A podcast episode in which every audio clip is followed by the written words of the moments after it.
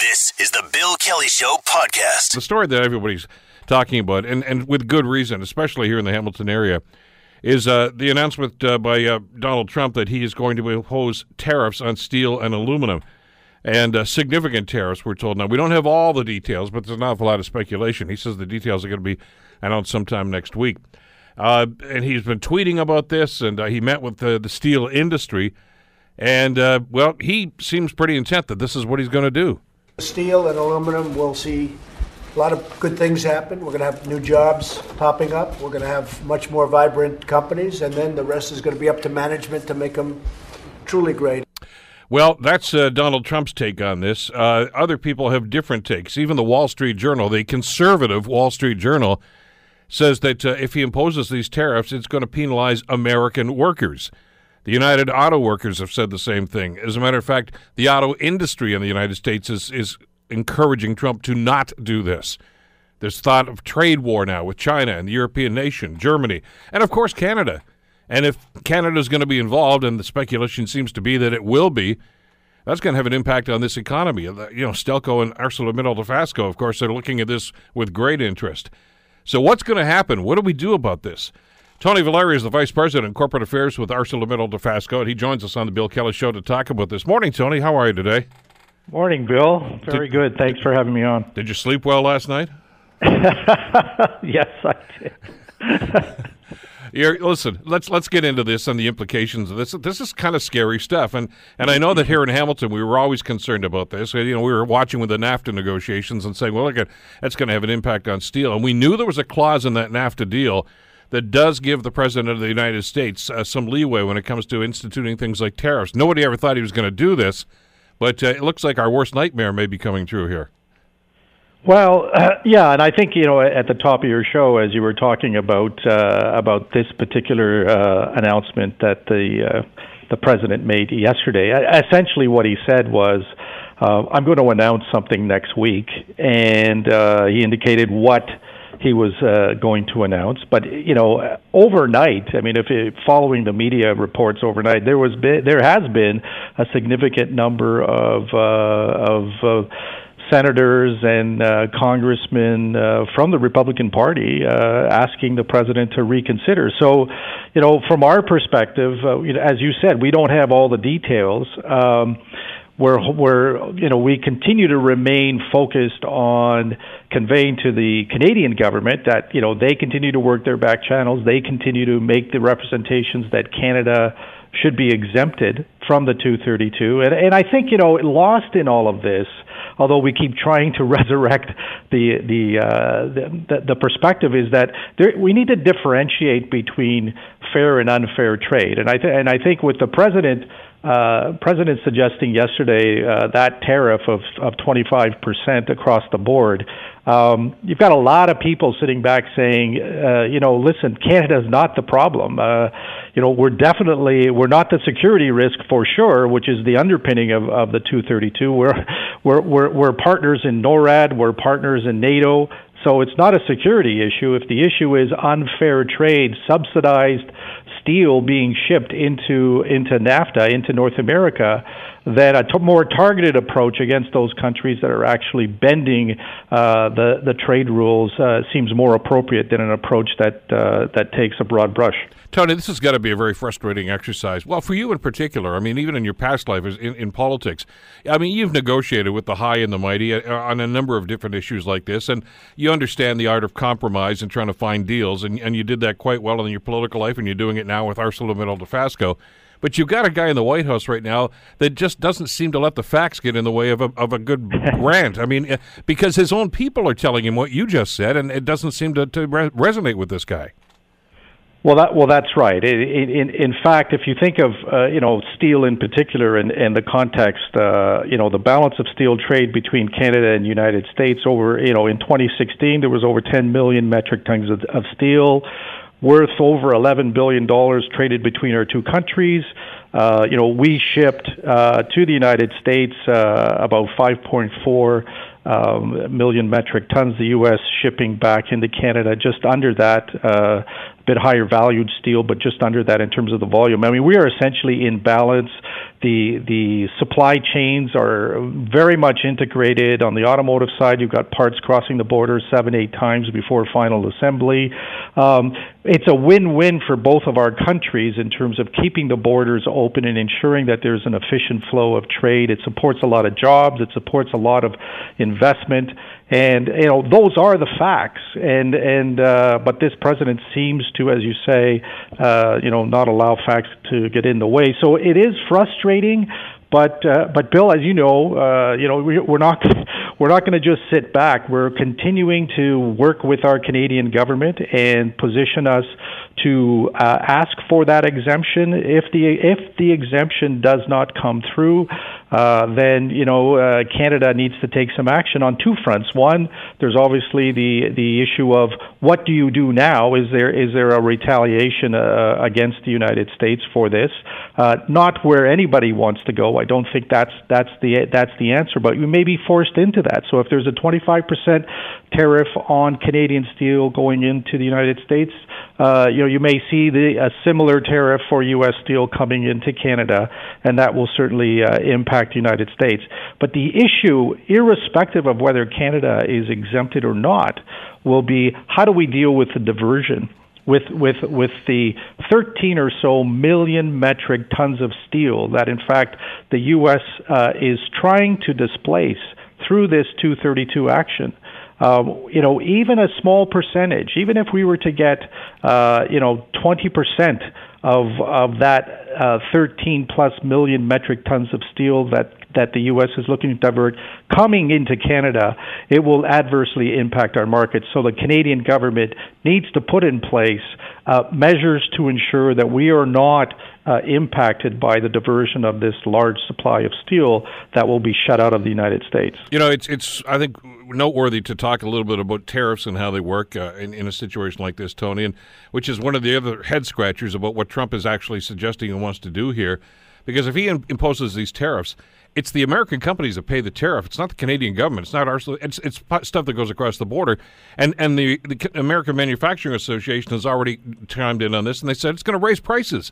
If you do that, automobiles are going to cost more in the United States. Farm equipment's going to cost more in the United States. Trucks are going to cost more. He, he doesn't seem to understand the ramifications of something like this. Right, and and, and I think again, I, I think there's a differentiation between unfairly traded steel and fairly traded steel. If you've got dumped and subsidized steel coming into your market, you're displacing domestic employment, domestic investment. You you know Canadian companies, U.S. companies cannot compete with a state-subsidized uh, company, whether it's China or whether it's it's it's it's another country. So we have measures and we have ways of dealing on a very targeted basis with those countries that are uh, you know that are breaking uh, you know agreed to trade rules and and that makes for a fine, uh, you know, strong and efficient uh, market. The issue here is that if you are, you know, also uh, impacting the fairly traded steel, in, in, this case, and aluminum, then you are going to see distortions in the market. You are going to see distortions in the supply chain. There will be ramifications downstream, and and and ultimately, uh, you know, we'll have to assess what that impact is. But our preference certainly is to just to go back to my earlier point that we're exempted. We focus on a very targeted basis on those countries that are in fact dumping steel into NAFTA, subsidizing steel, and then shipping it into NAFTA and distorting a competitive market. Obviously, this is going to have an impact on, on your business and on this economy. Uh, and I mentioned uh, NAFTA a couple of minutes ago. Is is there an ongoing dialogue, Tony, between uh, companies like ArcelorMittal, Dofasco, and, and the Canadian government? and the negotiating team uh, with uh, Ms. Freeland, of course, and, and the work that's going on there. Is there a, a, communication line there so you, you're up to date on what's going on and, and what may be on the table? Well, the, the government of Canada has has consistently uh, outreached to uh, to different sectors to you know inform us of what it, what what what's the state of play you know potentially what are the issues that that are coming to the table asking how they would impact uh, different sectors. So the lines of communication are open with respect to the negotiating team. Steve Verheul has been very effective in making sure that uh, that uh, industry is aware of of the positioning and asking for input. So from that perspective, I think uh, you know the lines lines of communication are open, and and we are continuing to dialogue with uh, with our negotiators. Obviously, the frustration is the disconnect between what seems to be uh, the disconnect between the negotiators at the table uh, and and the U.S. administration. And so uh, it's very difficult, I think, to see movement uh, in in a, in, a, in an agreement if the folks uh, sitting at the table are willing to entertain potential proposals, but then you know those proposals uh, don't uh, don't see the light of day once they leave that table. That's a very frustrating uh, experience for folks uh, for the negotiators, and so that's why we're seeing the delay, and and, and we continue to see little progress. Well, and to that point, I mean that's that's why I think we need to connect the dots here. I mean, if if Trump does move forward with this tariff idea, that's that's going to throw a monkey wrench into the NAFTA negotiations. It has to.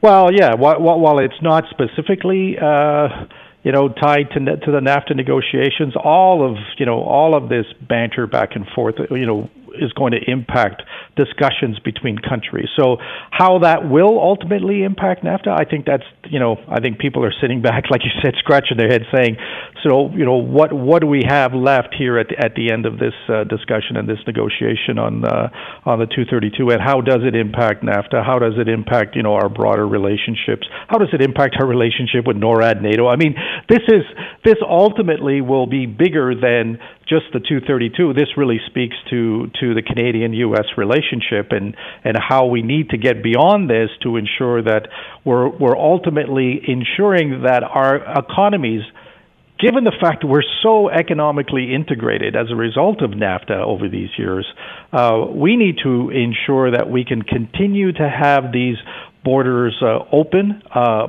and have this two-way flow of steel and product uh, so that our employees, uh, sectors, uh, the, the steel industry and other industries can continue to compete and continue to compete effectively and know that that uh, when the borders are open and when we can compete fairly, uh, Canadian companies uh, uh do very well.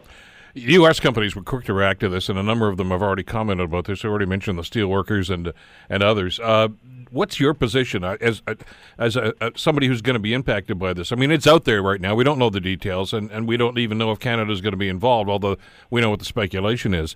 Uh, do you sit back and wait until you get the details, or do you have to be more proactive at this stage?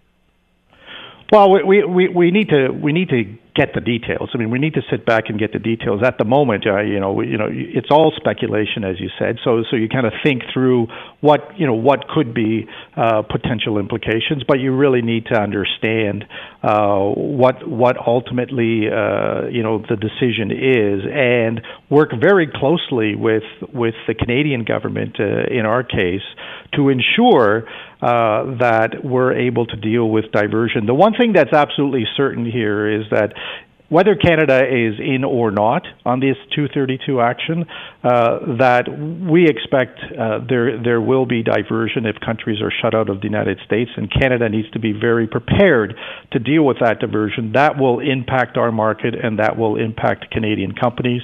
Uh, as I said, that, that line of communication is open with the Canadian government, and we continue to work with them to ensure that we've got the right solution for the Canadian market and Canadian steel companies as a result of the decision by the president ultimately uh, next week. Yeah, that's the double whammy here, isn't it? I mean, even if Canada were to gain an exemption, uh, that doesn't preclude China or others from dumping steel or trying to dump steel into this market to try to get rid of their product, and that's that's just as problematic that's problematic. I mean, you know, I, mean, with respect to access to the United States, I mean, you know, if there's a 25% duty, then obviously we're impacted through pricing competitiveness. Uh, but but the issue of um, you know, even if, as I said earlier, a portion of that 13 plus million metric tons of steel being redirected to Canada and Canada seeing an import surge uh, will have an impact on the Canadian market, and the Canadian government needs to be very prepared and proactive in ensuring that we don't uh, we don't experience that uh, redirection of, of steel coming into Canada. Well, fingers crossed. Hopefully, things are going to work out for us. I guess we'll find out sometime next week. Tony, thanks as always for uh, the clarification on this. Appreciate the time today.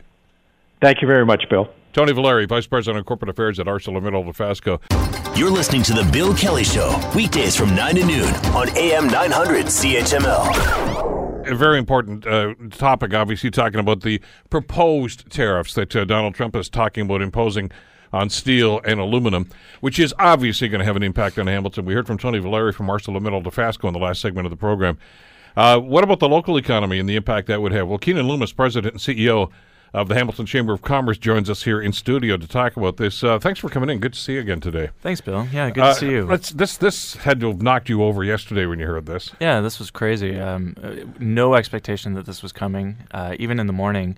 And um, we we knew that Trump had to respond to his report that was uh, submitted to him by the Department of Commerce. It uh, required him to respond by April, but um, you know, yesterday was March first, and but uh, I guess because everybody from the industry was gathered, he decided he wanted to make a big splash, and it was crazy if you if you listen to the behind the scenes backing and forth forthing internally in the White House yesterday, uh, and and all the chaos that uh, ensued um, as a result of this. Uh, just David Frum, we were talking about David Frum's yeah. article from the Atlantic that kind of outlined a little bit of that. It, it's it's uh, really uh, amazing and uh, quite uh, impetuous of him to uh, to do what he did yesterday. And hopefully, Canada can receive an, ex- an exemption uh, within the next week. But they are making policy on the fly in Washington right now. But the concern, even if that happens, Keenan, as we were just discussing with Tony Valeri from uh, ArcelorMittal Dofasco, even if Canada gets an exemption, and that seems unlikely, but if that were to happen,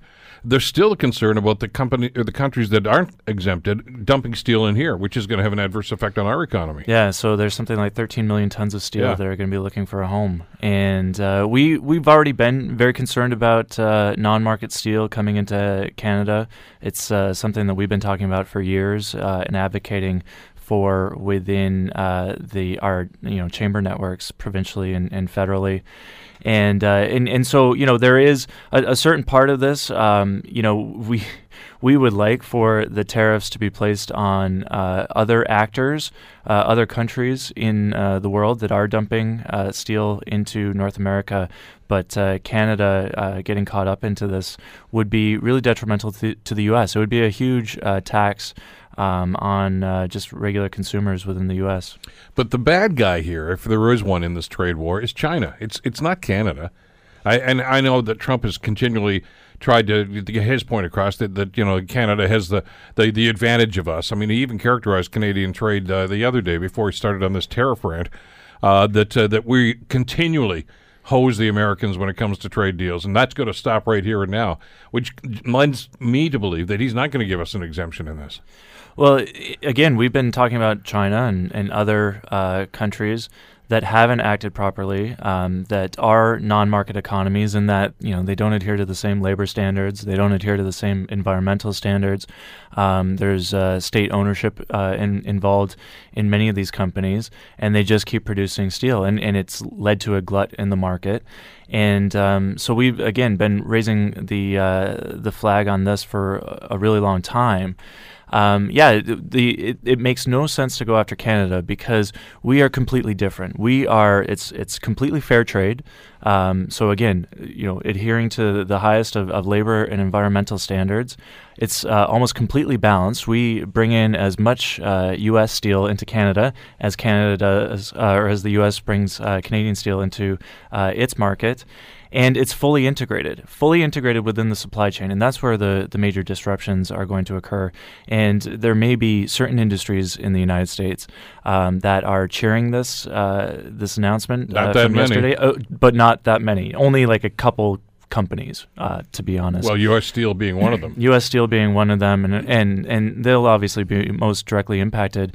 But the automobile industry is is up in arms. Um, you know, canned goods. Uh, you know, your your your Bud Light uh, in the U.S. is is now going up as a result of uh, putting a slapping a tariff on aluminum. So all of a sudden, Canadian steel has lost the competitive advantage that it had um, because the Canadian dollar is, is lower than the U.S. dollar. And uh, obviously, we're concerned. There's going to be tens of thousands of jobs in Hamilton that are now more insecure as a result of yesterday. What I can't understand here, and this is part of the job of Chamber, of course, is this integration with the government and this dialogue with the government. Is, is the Commerce Secretary uh, is supposed to have a broad based look at economic issues, not specifically to this one, to this one, to this one, as the Chamber does uh, with your advocacy. Yet it's it's the Commerce Secretary that's saying, let's give U.S. Steel a big break here and put these tariffs on. But at the, the, the very moment that they said this, the United Auto Workers, uh, the car manufacturers, uh, other unions, and other places said, don't do this. It's going to kill us. And you saw the Wall Street Journal this morning, and there isn't a publication more conservative than the Wall Street Journal. They say this is going to punish American workers. They didn't even care about what's happening in Canada. It's the American economy that's going to be adversely affected. Why? Why doesn't he get that? Well, these these actions have been advocated for by again certain actors within uh, the steel industry for a really long time, and, and other presidents have uh, have talked about doing this. George Bush did um, at uh, one point, but then had to scale back because of the impacts um, that were being felt in, in the U.S. economy. So we've done this before. It's proved to be a foolish move in the past. Um, and the Commerce Secretary uh, said in their report Canada is actually not part of the problem and, and really should be exempt from uh, any actions that uh, the president may wish to uh, undertake against uh, other non market economies. And we've heard uh, other people within his administration as well that are advocating against ex- exactly what he announced yesterday. So, again, we, are hoping that uh, with a full court press from our federal government, certainly they should be acting. I, I, hope that the prime minister's been on the phone with the president already. If not, uh, I hope it's in the calendar uh, and very soon. But we have a week to uh, to to you know press our case and and obviously uh, hope that other industries within the U.S. are going to be able to bend the ear of the president. That the U.S. Chamber of Commerce will be able to uh, uh, help him understand how foolish an action this is as well. You know the comments I got from the from the auto workers and and frank, frankly from the automakers, uh, I found were rather enlightening uh, because their suggestion was that look at the U.S. steel industry can't supply all the steel that they need. No, they cannot. They still need Canadian steel. They still need imported steel. And, and as a result, they're concerned right now. And you just mentioned about you know the aluminum tariff, uh, the price of beer is going to go up in the states because I mean the cost of aluminum is yeah. going to go up. Cars, the price of cars will go up. The price of farm machinery is going to go up. I mean, they, I mean somebody here has to connect the dots and tell the president, you understand what you're doing here? The the nature of advanced manufacturing is that uh, these companies have continually innovated constantly over over time to continue to re- to compete. Uh, and again, we have uh, really tough market forces uh, competing against uh, you know domestic steel here in Canada.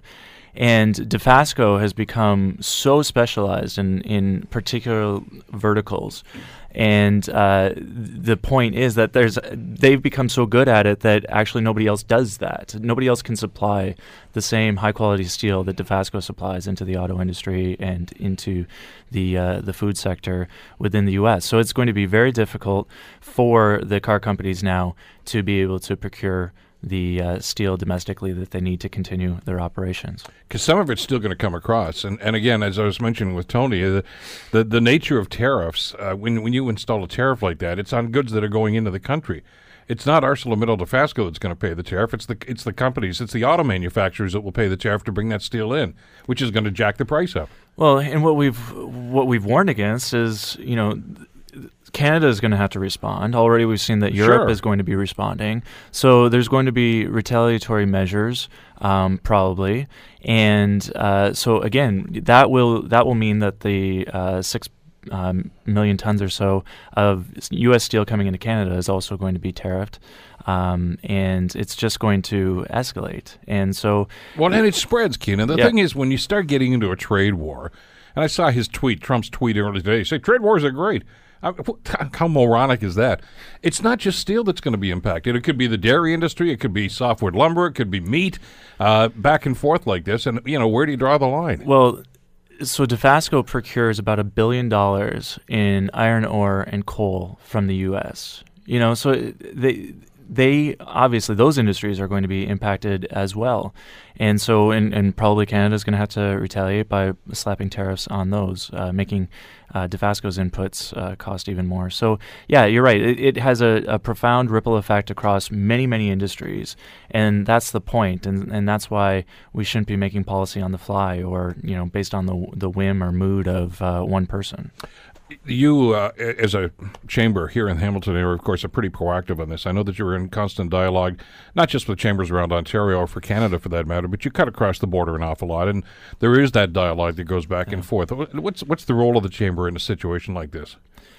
Well, so I did a whole bunch of media yesterday. So you know, being able to provide the uh, the local uh, context and, and how specifically it's going to impact us and and and, and people uh, you know, here in our region.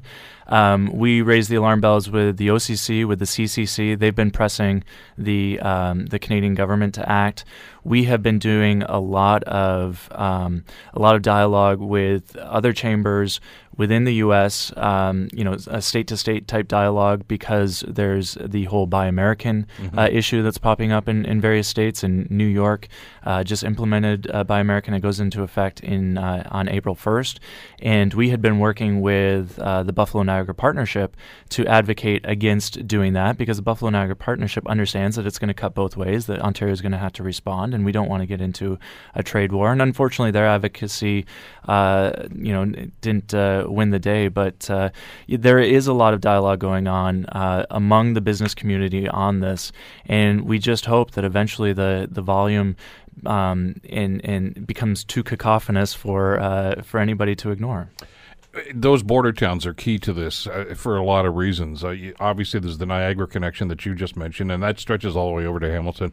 I was down in Windsor a couple of weeks ago, and I was talking to some of the folks in the hotel there, and they're concerned about mm-hmm. it. I mean, you know, just a couple of hundred yards across the river there is, is the city of Detroit, and there's there's trade that goes back and forth. And they said we don't want barriers up; it's going to hurt both cities. And uh, they just that's that's a message that doesn't seem to make it to Washington.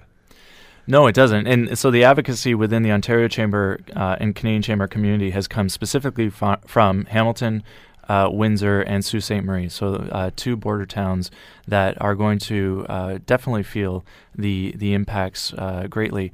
And and you're right. I mean, this was the whole purpose of NAFTA, um, basically to make it seamless, uh, to make allow goods to come across the border. I think the you know the the um, the rule of thumb is that a car manufactured in North America crosses the border something like eight times, uh, you know, with all the various parts and inputs and all that. And so that that's the point is that this is going to disrupt that, um, and uh, industries are going to uh, have to adjust, and it will take a long time, and prices, consumer prices, will go up. And uh, yeah, so again, profound effects throughout the integrated economies. But it's it's it's an insular economy that he seems to be advocating for. There, he, I, I guess he seems to be under the impression that uh, that everything should be manufactured and sold in America, and he doesn't much care for foreign trade. It's a it's a rather 19th century approach to economics. Yeah, well, it's it's certainly not where we've uh, been evolving over the last number of decades uh, under neoliberal trade rules, and um, and we've adjusted really well and, and become highly integrated. I, I agree with you know supporting local where we can, procuring local where we can, um, and making sure that we continue to uh, make things here in North America. I think it's really important. I, I agree when he said you don't have a country if you don't have a steel industry. Well, you know, the, the whole problem is, though, he's trying to completely undermine and, and decimate ours. And so we won't become, we won't be a, a, a real country. So that's, that's a, certainly a concern. And um, again, we just want to make sure that, uh, that the, there are very minimal impacts um, with regards to this issue and and hope that over the next week cooler heads prevail. We got to put this in context as well, though, Keenan. That uh, this is this is uh, Wilbur Ross, the Commerce Secretary, that actually made these recommendations. I mean, this didn't just come out of Trump's head. Uh, and we've read those, and they're pretty significant tariffs that he was talking about as options at that stage. Mm-hmm. Would the the smarter strategy, given the fact that the, the, the dumping seems to be the major issue here, uh, for the United States and Canada to work collectively to try to find a solution to this. Uh, that that I would think we should have been part of the NAFTA negotiations instead of building up a wall across the 49th parallel. I'd be sitting down at the table with Canadians and saying, "Look at there's that bad guys over there," and because the Canadian economy is already being negatively impacted by dumping steel mm-hmm. from from China. We so we have a common problem here, and and he's basically he's dividing instead of, of trying to collaborate here.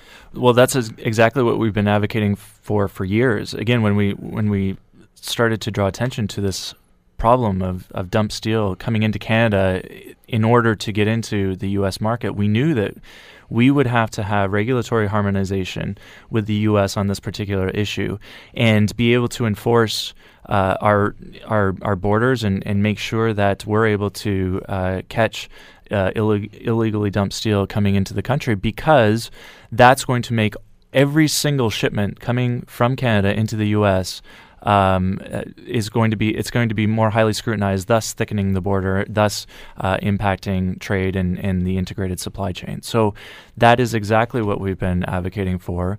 Um, we've drawn up some policies that have been uh, passed at the Canadian Chamber of Commerce level, and so we have been pressing the federal government for that.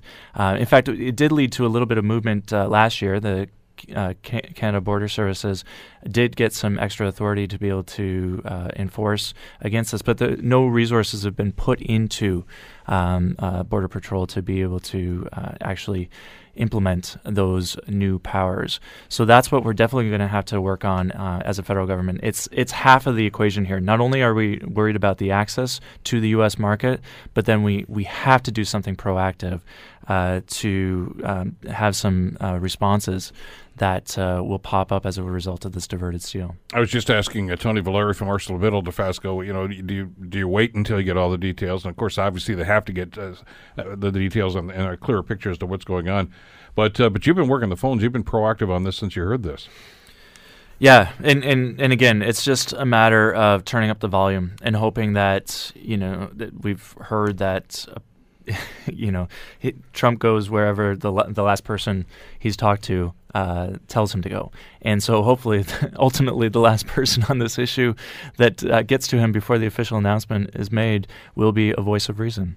But there's going to be, and I would think, because uh, I've had a number of people say, well, what's the Congress going to do in this?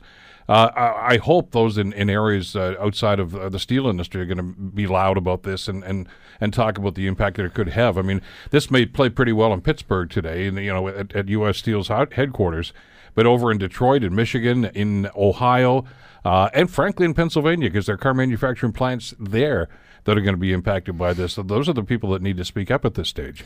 We know that Canada has a lot of advocates on Capitol Hill um, and in governors' mansions across the United States. So again, that's where we're hoping that uh, pressure can can come down on the Trump administration over the next week, uh, so that he will be able to see that uh, this is completely unpopular and will be uh, very, very uh, injurious to the U.S. market. Keenan Loomis, uh, President CEO of the Hamilton Chamber of Commerce. Thanks so much for coming in today. Thanks, well, Bill. Fingers crossed. Anyway. Yeah. You're listening to the Bill Kelly Show weekdays from nine to noon on AM 900 CHML what are we going to do with the potholes? Now, we told you this week about the debate that went on at City Council on Wednesday about uh, the special money that was going to be allocated for Main Street West, right outside the radio station here, and all the way down to McMaster University. Uh, I've still got a problem with the funding issue for that, but we'll get to that in a couple of minutes. But what about the rest of the city? Uh, because I mean, the, there are potholes all over the place. I mean, Main West, yeah, is is terrible, but so is Parkdale, so is Burlington Street, uh, so are a number of streets up on the mountain in Ancaster. I mean, it's going on every place would you pay extra? Would you would you pay a surcharge? I mean, if if council came back and said, "Look, it, we're going to tax everybody an extra hundred dollars to make sure that we can look after this stuff," would you be okay with that? We'll get your thoughts on that in a couple of minutes. I, I threw that out there a little while ago, and I already got some email and uh, Twitter response to this. Uh, Greg says I'd pay to go back in time and actually maintain the roads. Pothole situation shouldn't be a surprise. The roads were in terrible shape before winter. Uh, thanks, Greg, and reach us, of course, on Twitter at CHML Bill Kelly, and of course on uh, on email, bkelly900chml.com. I want to bring Donna Skelly into the conversation, uh, the city councilor for Ward 7, about the uh, the pothole situation. Donna, thank you for the time. I know I'm pulling out of a budget session. We'll uh, try to get this uh, on as quickly as possible. Go ahead. Hi. Okay, listen. Let's let's first of all, I want to get into the, to, to the the pothole situation itself. Now, this is something that, that the council debates every spring. We get that, but I mean, here we are at the end of February. Well, it's March now, but when this really came to a head, uh, how does the city accommodate something like this? I mean, you've got budget pressures already, and all of a sudden you get this extra added cost. Well, is it really an extra added cost? I understand this is one of the worst years, but whether it's potholes or whether we have flooding or whether we have uh, problems with no rain or you know you name it, there will be um, weather. Mother Nature is can be nasty, and she's not always predictable. And whether it's that or something else, a housing crisis, um, uh, opioid crisis, we're always going to be facing emergencies. The problem is we don't plan for and, and maintain our roads as it is now. And I think if we had, and I think it was Greg that sent you an email. Yes. I agree with him. We should be prioritizing our infrastructure. And I think most people in this city agree. And we're not. And one of the reasons the potholes are so bad is the roads are so bad. You can't um, shave and pave constantly. We have to get back to addressing what is a crisis in this city. We spend money where we shouldn't be spending money. We waste money. We're not frugal. Now there's a suggestion that we go to taxpayers and say, guys, bail us out. We need more money to do what we should have been doing all along. I think it's outrageous. Well, then let's talk about what possible solutions there will be, and and, and the one that comes back to me because uh, it's the one I, I was quite upset about is was what Councillor Johnson in Ward One said is that look at he's got this 1.7 million dollar fund, and he doesn't want to spend it on roads. Year, he doesn't want to spend it on year. roads. Yeah, And- one and, point you know, million every year. and and this is not I'm not trying to pick on on Councillor Johnson, but when No, because he's he not the only one that does that. No, but he has admitted that in this term, so for four years, not one penny of that funding, so we're talking six point eight million dollars, has gone towards roads. Think about it. It's outrageous. We also have people spending money on. I know participatory budgeting is a uh, is uh, a program that they've adopted, and I believe wards one and two. But they're paying people to actually uh, engage with residents and determine what where this funding should be spent. Uh, but that's that's lunacy, Donna. I know it is. Look, at here's you know what.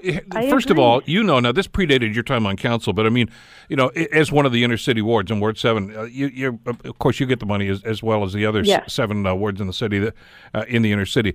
Uh, the whole intent of this, and I know you've seen the motion that was passed back then, was for infrastructure needs within those wards. That's not supposed to be, you know, to spend as they wish. This is not this is not free money, uh, No. and and and you know, and it's not uh, it's not a pot to be used to help um, gain votes for reelection either. And I look at some of the projects, and I think this is outrageous. This is not city infrastructure. You know, from the fund, and and the Westdale Theater got two hundred or two hundred fifty thousand dollars. That's not city infrastructure, and I don't think it's appropriate. And I think we have to go back to where we are supposed to be spending the money, wh- what it's supposed to be used for. Now, in all fairness, I have spent millions on roads, on curbs, on sidewalks. I've also spent money on um, updating Inch Park for the Challenger baseball program. Some people might not agree with that, but it's widening dugouts so wheelchairs can access the the, um, the field. No, that's Things like- listen. you're bang on with that. I tried to get that when I was on council. And that's over 12 years ago. Yeah, and I and- couldn't get any money for it at that time when we, we finally moved that program over there. That's and that's infrastructure. That's fine. I get that part of it. And and listen, I, I don't it- mind the Westdale project. I think it's a wonderful project, but there are supposed to be other avenues to tap into for this. If if everybody in in wards one through eight could back, come back and say, you know what, everything's good. The roads are in great shape here. Most of the infrastructure's all fine. Now we've got some extra. Yeah, then have your participatory budgeting and say, okay, where do you think we should spend this? But you have a priority here. I agree. I agree, and I don't know what happened and how it went off, fell off the rails. I mean, some of the things that we're spending money on is outrageous, and then to turn around and say, let's ask taxpayers now to bail us out with an emergency fund with an increase to their taxes. And believe me, Bill, I hear it constantly from people. They are fed up with being nickel and dimed, paying high taxes, and not getting their money's worth. And this is a basic need in the city of Hamilton good roads. That is a priority, and we have failed miserably. I, I, remember a discussion I had with you. This was, I guess, back in the summertime. Maybe it was the spring. We were talking about Upper James and some of the work that needed to be done. And, and you mentioned just offhandedly that, yeah, we're going to do this with some of the money that you get. And I thought, well, that's great. That's what it's for. What a great idea. And now you can move forward on that project. Exactly. And, you know, we I got a phone call. Well, I actually spoke with um, our staff and said, tell me the priorities that aren't on the list to be done long term of what needs to be done right away. And they came back and said, Upper Sherman between um, Mohawk and uh, Lime Ridge is a mess. So we're looking at that. It's going to be 1.2 million. Councillor Jackson and I are looking at sharing the cost of shave and pave on uh, Upper Gage. They have to. It has to be done. It has to be done.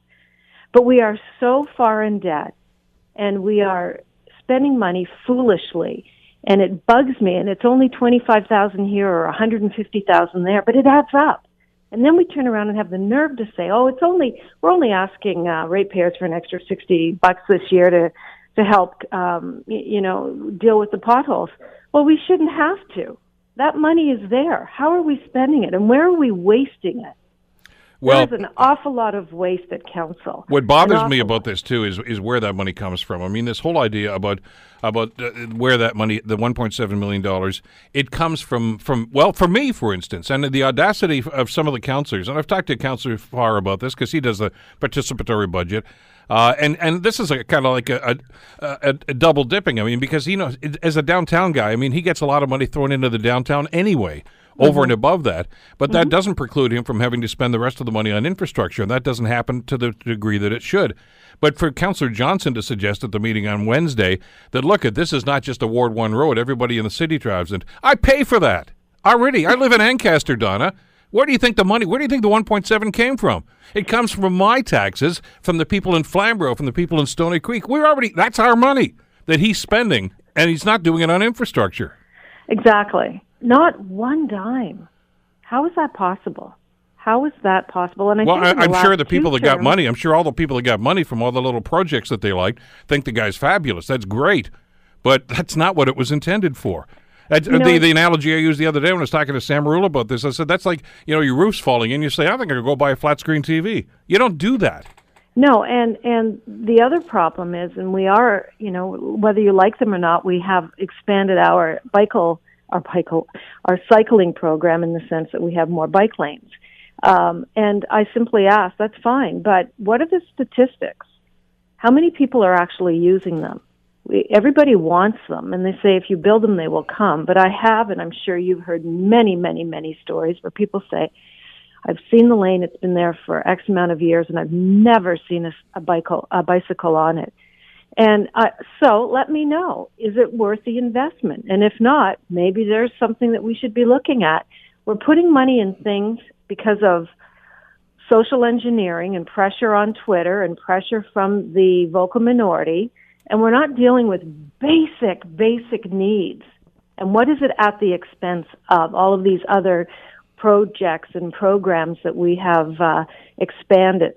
Uh, I think that this city has got to realize, and our council has to realize, that we have to provide the basics. And we, how dare we go back to our taxpayer and say, we need more money to do our job because we're wasting it you know, there's going to be a list, and when you guys get to the public works uh, budget, uh, y- you mentioned the priority list, and the, the staff's going to come back and they're going to say, "Look at these they say 12 projects. I don't know how many they're going to be that we can do this year because of the money that's being allocated." And and you'll have to have a look at that, and you'll okay that. But you know, there's probably about another 50 on that list that they aren't going to get to. This money that goes through boards one through eight was supposed to address those other 50 and say, oh, you know what, you can do Upper Sherman now. It's not on your your first your top twelve, but here's the money for it out of this, not for these other little pet projects. And and I've got a real problem with this. But I'm going to ask you the same question I asked Council Merulla the other day.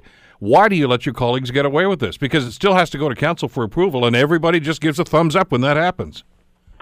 Because there is a certain group of people, I'd say, in the city that wield a, a tremendous amount of power and when their projects come before council, people just allow it to go through. And that is reality. in the city of Hamilton. It happens all the time. You've seen it, I'm sure, when you were there. I see it all the time. And we just let this stuff go through. Area rating funds should be spent on infrastructure. That's what it was for. There should be no excuses. It shouldn't be spent on anything else. We are in a mess. We have a, a deficit of, you know, in the in the hundreds of millions of dollars that we need to address uh, in terms of trying to repair and upgrade our roads. And we are spending money that we don't have on projects that should never have been approved. But we don't have the guts to say no. And, When's that going to happen? I mean, that isn't that your job as an elected official to say no when no is required? Yeah, it is. And then you have, you know, this little bit of pushback, and I keep going back to social media, but that's what it's on. And people are afraid, and it, it's ridiculous. It's absolutely ridiculous. You know, um, I hope I hope people like you. I hope the media keeps uh, a little bit of pressure on us, but we have to stop spending infrastructure money on projects that aren't infrastructure related. Well, I've been going on like this for four years, and, and not too many people are paying attention. I know that that Andrew wrote about it in his column in the Spec today, and that's great. Uh, but, but, there's got to be a consistent, loud voice about this, and I, I just, I, I, it's a slush fund. I mean, I know the council doesn't like that term, but it, that's exactly what it is, and that's what it's used as. And especially, I find it galling on an election year like this to go around to different community groups and simply say, "What do you guys want? What do you need?" What a great way to curry favor on an election year. If, Absolutely. If, the, the, this is the one year, uh, an election year, where that money should not be available to any councillor. It should simply go to infrastructure projects, period. End of sentence. And let staff determine that. Perhaps a percentage of that money should be removed and spent at the discretion of the public works people in, in um, cooperation with the councillor on roads, period. 75% on roads, and we could address a lot of issues in the city. It's a lot of money. If every year we spend 1.2 of our 1.7 million on roads, we'd get a lot done. All right, you've said and you've spoken up about this, and you've said that you think it's about time we did something differently. Sam Merulla said the same thing when I had him on earlier this week. Am I to expect then that I'm going to hear those sorts of voices around the table during budget session this year? Oh, well, I did raise it this week um, I, I challenged, you know, Councillor Johnson and, and asked him how much he had spent, and that's when he admitted or shared with us that it was nothing on roads. Um, if I bring forward a motion, Bill, will you second it? I'd have to be elected to do that, and that's not happening, Donna. Sorry, not going there. Been there, done that. Got the T-shirt, maybe, and that's maybe it's it. Time to have a motion that you know we we really do away with um, the latitude in deciding and and defining what it, um, infrastructure is and what that money can be used for, and maybe we stick to what it was meant for in the first place. Yeah, well, I'm going to tell it. you, and you, you know as well as I do, Donna, I, I see the same pushback on social media, and I'll probably get it again after we have this conversation this morning. But I can tell you right now that there's an awful lot more people that live in Ancaster, Dundas, Stoney Creek, uh, and, and other that are contributing to that fund that would rather see that money spent on roads instead of other projects. They they may not get on Twitter and say so, but you know darn well that that's how they're thinking. I mean, you know how bad our access up the mountain is. Yeah. We have to deal with that. We're going to have to find the funds where it's it's a piecemeal type of approach right now. It can't sustain itself. We have to. I still believe wholeheartedly, although I, I can't seem to get consensus. I believe Rymal Road should be five lanes when there's a problem on the link, the Red Hill, or the 403. If you had Rymal through the Garner right out to um, uh, 50 Highway 52, you would have uh, a, an arterial road that could handle any sort of that um, uh, backlog of traffic if there's an accident. And there are accidents all the time on the 403 east and westbound we need to start thinking about doing what has to be done. But there is uh, a very, you know, left-leaning um, view on council that forget roads, forget drivers, forget anybody that doesn't live in the downtown core. It's all about, um, you know, getting people, which is great, getting them out of cars. There are things that we can do. But in the meantime, we knew we do have roads, and we do have people who have to go to work who cannot use a bus because the bus doesn't take them to their job. We have to provide safe roads for them to use. Well, I've heard it from two. I've job. heard it from two of you on council uh, this week. I'd like to hear about seven others chime in with the same thing. Donna, you got to get back to your meeting. We have to do a break. Thanks so much for this, and hopefully this will this will be a catalyst for that conversation. Thanks for the time today. Take care. Ward 7 Councillor Donna Skelly. Uh, you heard Sam Merulla earlier this week say the same thing. Call your councillor. If you live in the city, if you live in wards 1 through 8, ask them where are they spending that 1.7 million dollars? Are they trying to fix the roads? I mean, every one of them, every one of them are going to be quoted in the paper and on this radio station over the next little while saying we have an infrastructure deficit. Spend the money that you've got and fix it. Is it that difficult to understand? The Bill Kelly Show, weekdays from 9 to noon on AM 900 CHML.